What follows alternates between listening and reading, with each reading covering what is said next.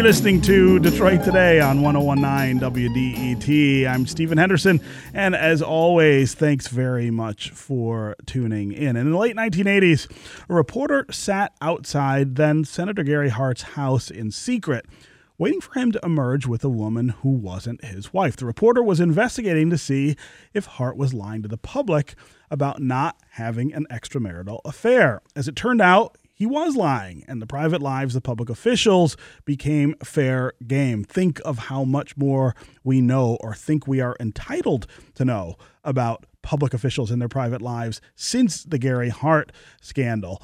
Uh, how about celebrities who also choose to be public figures? How about private citizens with important jobs that serve the public? Where does the line get drawn where investigative journalism becomes an invasion of privacy or voyeurism? A new hit podcast called Missing Richard Simmons has inadvertently raised some of these questions. The host, Dan Taberski, was a casual friend of Simmons before he disappeared from public life in 2014. The podcast takes us to stakeouts outside of Simmons' house, has us knocking on relatives' doors, and relentlessly pursuing the missing icon. Is this fair? Is it fair to aggressively track down a guy who was otherwise saying he wanted to be left alone?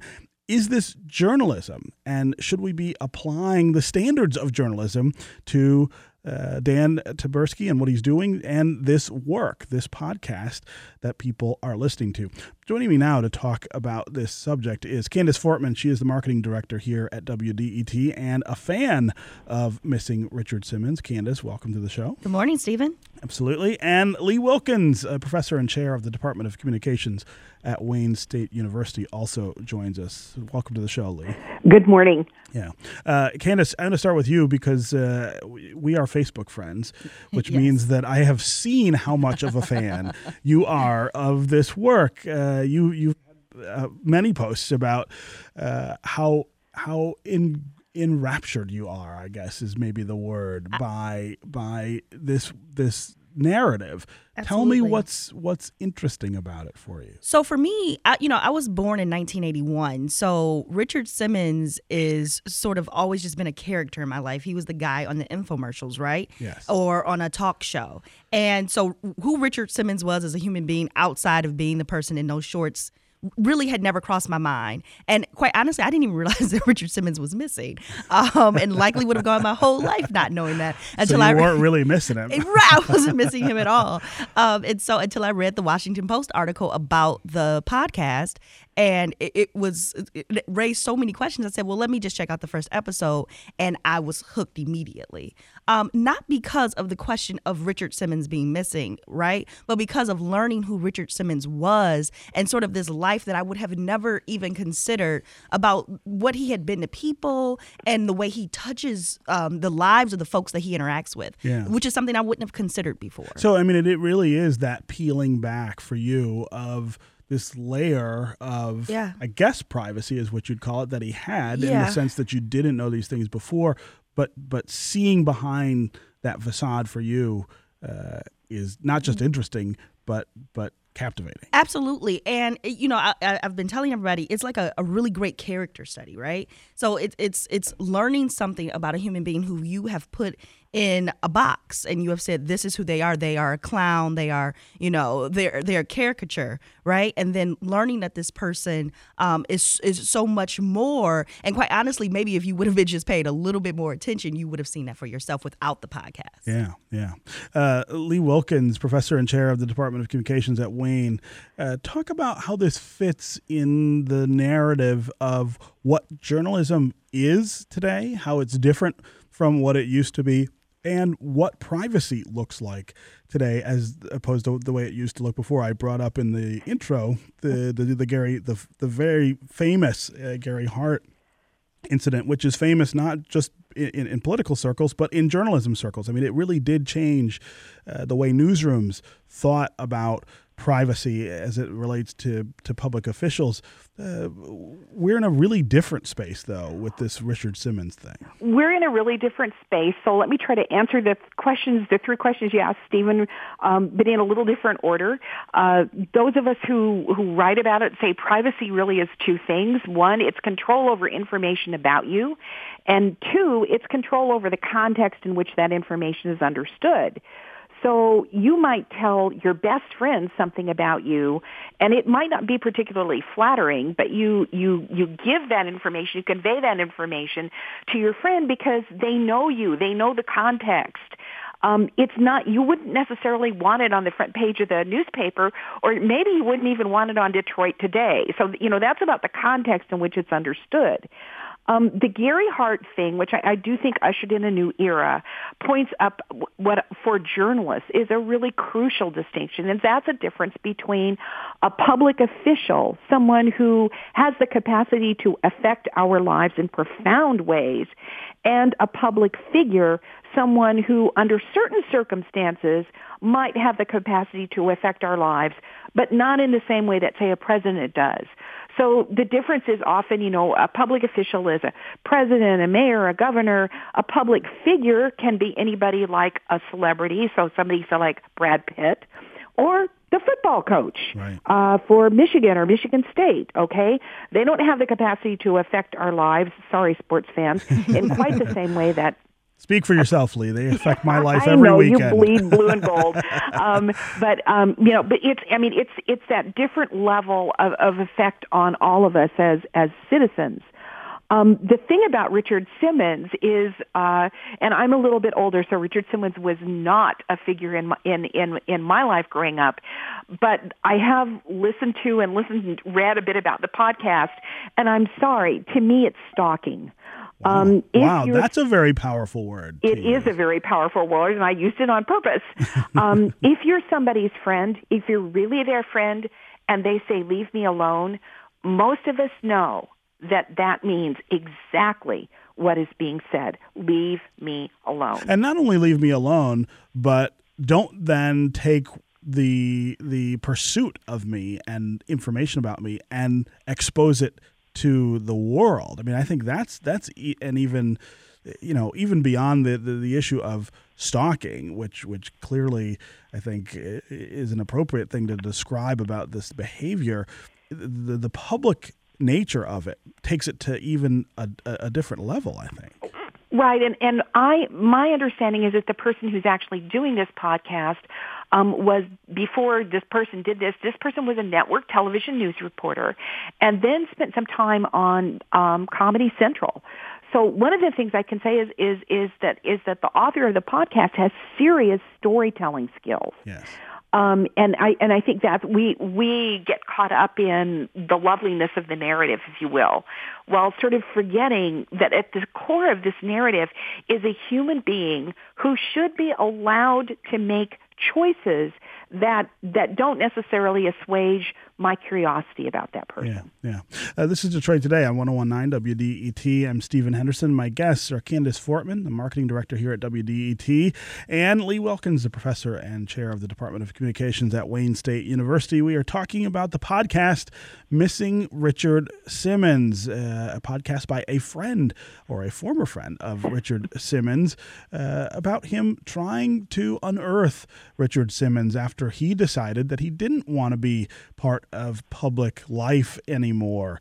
What do you think about that kind of journalism? Is this journalism? Is this blurring the lines really between journalism and stalking, as Professor Lee Wilkins described it just a few minutes ago? Uh, are you listening to Missing Richard Simmons and maybe enjoying it? Is there a sort of a voyeuristic enjoyment that you're getting out of that podcast? Give us a call, 313 577 1019 to join the conversation. Talk about the line between privacy uh, and public figures. Talk about the, the line between journalism and stalking. These are things that I think are blurring a bit in uh, the modern sort of media environment. Again, 313 577 1019 is the number to join the conversation. You can also go to uh, the WDET Facebook page, put your comments there, or go to Twitter and hashtag Detroit Today. We'll work your comments into the conversation. We have a clip from uh, the podcast missing, missing Richard Simmons, which I want to which I want to play now, so we can hear what this narrative, this compelling narrative, actually sounds like. I'm Dan Taberski. Three years ago to the day, Richard Simmons completely and inexplicably stopped being Richard Simmons. And I want to find out why. He may never talk to me, he may sue me or publicly excoriate me. But honestly, I'm good with all that except for the suing part. Why am I doing this? Because that year I got to know Richard made me even more fascinated than I was when I first proposed that documentary. I think he's important, so much more so than his goofball public persona lets on. And also, because a lot of people who know him and whose lives have been changed by him, they're worried, or angry, or full of grief. Some want to save him, some just want to know he's okay. So, over the course of this series, I'm looking for Richard. I'm reaching out in any way I can and exploring every theory. The goal isn't to drag him back, it's to find out why someone like him would ditch the world. This is Missing Richard Simmons. That, of course, is a clip from the podcast Missing Richard, Richard Simmons with Dan Taberski. Uh, give us a call if you think what you heard there is voyeurism, is intrusion into the private life of Richard Simmons, or do you think this is just uh, the way journalism is going to be framed now and into the future? Again, 313 577 1019 is the number to join that conversation. 313 577 1019. Lee, I, I want to start with you after that clip. Uh, one of the things that I think is almost uh, devilishly genius about what Dan Taberski says there is that he frames this as something that will help Richard Simmons, something that will make him seem more favorable, help help people understand more about who he is. And I don't think if you could talk to Richard Simmons, uh, that he would agree that that's what the motive is here or the effect. I think you're right, Stephen. I haven't talked to Richard Simmons, so let me say a couple of things. um, it's a really compelling intro. Um, you know, as somebody who likes to write compelling uh, openings, it, it, it, he gets an A. Yes. The problem is it's also disingenuous. You know, he says it's Richard Simmons, all right. So folks who who've delved into the podcast a little bit will know that because of it, uh, the local authorities have actually done wellness checks on Mr. Simmons. Right. And the fact is, he is okay. He just wants to be left alone. So to me, when you say, well, part of the reason I'm doing this is to make sure he's all right, asked and answered. Don't need to do this anymore. Right. Uh, and and so I think you know that that's so then the problem. because then the question becomes, what's the purpose of the podcast? What's the right? purpose of the And and if the purpose is to say, why would someone who has had celebrity status want to live in a less public venue? There are probably better ways and perhaps even better people to ask that question of than someone who gives off all sorts of real concrete signals that this is what he does not want to do with his life right now. That should be okay. Um, and since you've asked it a couple of times, I, I am going to say just so the listeners will hear, this is not journalism. Just so folks understand, this is entertainment.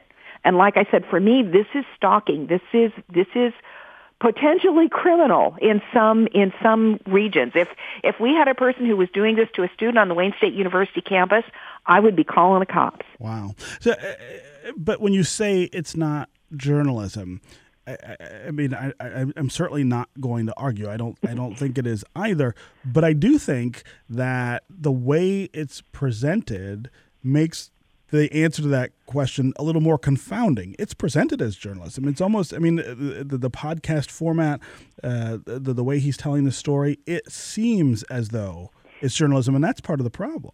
It feels journalistic in the sense that it's storytelling and it, this is one of those times where I wish we journalists would stop saying that we're storytellers. if we really were just storytellers, we'd all be working in Hollywood and we'd be making a whole lot more dough. Um, when I do journalism, I tell stories with a public purpose. And it's that public purpose onto the storytelling that is crucial. And I think that distinguishes it from many, from many other kinds of storytelling, all of which are, can be art or valid or you might not like it or, you know, whatever it happens to be. The other thing I think that's confounding about this, and you're absolutely right, is we don't think of privacy in the same way that we did even 20 or 10 years ago. And, and that in and of itself is confusing to those of us who have to cover the news. Actually, I think we're a little less confused, but it's really confusing to audiences and to citizens and, and to people who want information about what's private and, you know, what's not and where, you know, what, what are the distinctions and, and, and might something be private in one context and very public in another? Um, these are, these are tough questions. They take a while to think your way through. Yeah.